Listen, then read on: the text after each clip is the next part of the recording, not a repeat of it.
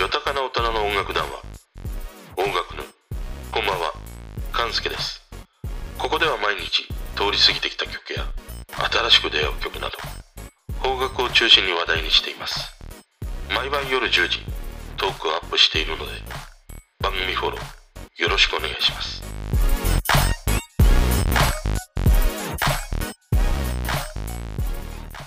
今日はいただいたお便りの返答会となります。いつもね、お便りありがとうございます。まずね、ぷんまるさんからいただきました。いつも楽しい配信ありがとうございます。かんすけさんは今までラッキーだなって思うスケベエピソード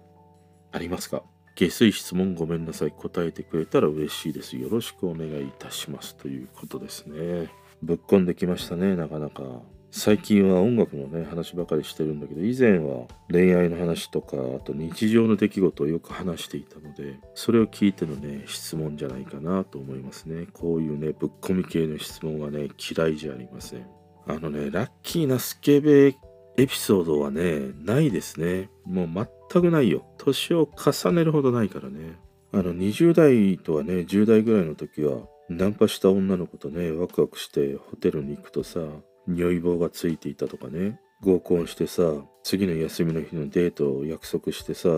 スキップしながら行ってみるとねインチキビジネスのさ説明会だったりとかね。そういうねアンラッキーなことはねいっぱいあるんだけどね。ラッキーはないかな。ただラッキーなスケベってさちょっとこう刹那的すぎるよね。一回こっきりなわけでしょ？できればこう継続性を持った方がいいからそういう意味では彼氏とかね彼女とかいるといいよなと思ったりはするかな。ただまあそういう時間もさ、まあ、毎回毎回ね会うたびラッキーだなと思ったりはするんだけどでもそのラッキーは続かないからね必ずアンラッキーが来て別れが来るからさ。だから恋愛なんてもう別れるためにするようなもんだからね。残念ながら俺にはねラッキーなスケベエピソードっていうのはねないですね。まあでもねまたこういうね音楽とは関係ないね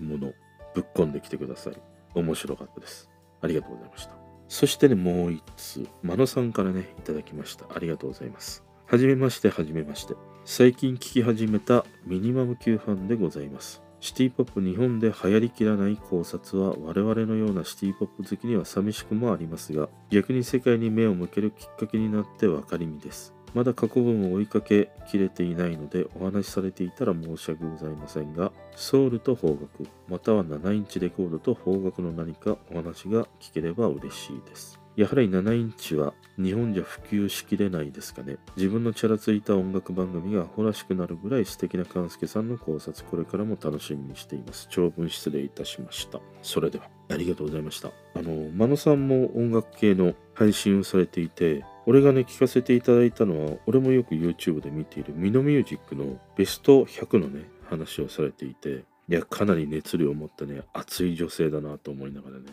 聞かせていただきました。で7インチレコードはねいわゆるドーナツ版だよね。これはさ単純に聞くということにおいてはめんどくさいよね。一曲聴いてさひっくり返してまたレコード針落としてみたいなことだからね。だから今、まあ、日本でもレコードが売れてるというのはなんとなくその肌感覚としても伝わってくるんだけどもそれはまあ大体 LP 版だもんね。12インチ版の方だったりするからね。7インチはよりこうコレクターズアイテムとしてのものになっていくんだろうなとは思うね。ただ音質をこう求めていくとさ一番いいのは12インチのシングル版というふうに言われてまあついでこの7インチ版のシングルだったりするからね。そういう意味では小スペースであとそのオーダーができたらいいなと思うんだね。自分が持っている音源をえレコードがしてくれるようなね。あの日本だと東洋火星がオーダーを受け付けていて7インチも12インチも100枚からできるんだけどただ100枚はちょっと個人レベルで大きいもんね。でこれが小ロットで5枚10枚でこの7インチ版とかね12インチ版とかプレスできるということであれば案外そのニーズっていうのはあるんじゃないかなと思うね。ただ1枚あたりがべらぼうに高くなりそうだけどね。ただオトマニアの人からするとまあそこにこう投資するのはね惜しまないんじゃないかなと思ったりはするかな。そしてね今回ねこのソウルと方角というね質問は面白いですね。なんか自分のそのソウルというものとかね方角というものを整理もできたしまた知らなかったことをね知れたりすることもあってねものすごくね楽しい時間になりましたね。でこの丸さんが言われているソウルというのはブラックミュージック由来のソウルミュージックというふうに受け止めてね話をさせていただくんだけどなんでそうかっていうといわゆる俺日本にはさソウルと言われるものの受け取り方が2種類あるんじゃないかなと思うのね。一つはブラックミュージック由来のソウルミュージック。もう一つはソウルフルに歌うアーティストの曲であり、そのアーティスト自身のことを言うように思うんで。で、そう考えるとさ、ベタに真っ先に思い浮かぶのは、えー、いわゆるそのブラックミュージック由来ということで言うと、鈴木雅之とか、久保田敏信とかでね、まあ彼らはリズムブルースというふうにカテゴライズされていてまたこのソウルミュージックブルース R&B ってなかなか全部がグラデーションだからきっちりこうここからがブルースでここからが R&B っていうのはまあ難しかったりはするんだけど、まあ、鈴木雅之曰く R&B は甘く色気があるだったかな。それが R&B だみたいなね話をしていたりはしたのを思い出すねでもう一つのソウルフルに歌う人たちということで俺が思い浮かべるのは長渕剛とか浜翔とか今和の清志郎なんだよね。で彼らはいわゆるさプロテストソングと言われる、まあ、歌を歌うわけだね。その政治色であるとか、日本を売れるとか。ただそこには、日本を思うからこその、そういう、まあ、メッセージであり、思想みたいなものがね、組み込まれていて、なんかこう日本魂みたいなものを感じるんだよね。タカさんの提供魂みたいなものと一緒で日本魂みたいなものをね感じる。だからまあソウルというその言葉を、まあ、そのままこう訳して受け止めた時にはその歌声とか曲に魂を感じるというソウルっていうねジャンルもあるんじゃないかなと思う。そうした時にさここにカテゴライズされてる人たちの一番最初の大元ってさニューミュージックなわけじゃん。フォークソングから発生していったこのニューミュージックっていうこのジャンル。で、このニューミュージックってさ、日本だけにしかない音楽カテゴリーなわけでしょ？それを考えると、邦楽におけるソウルミュージックっていうのは、ニューミュージックなんじゃないかということをね、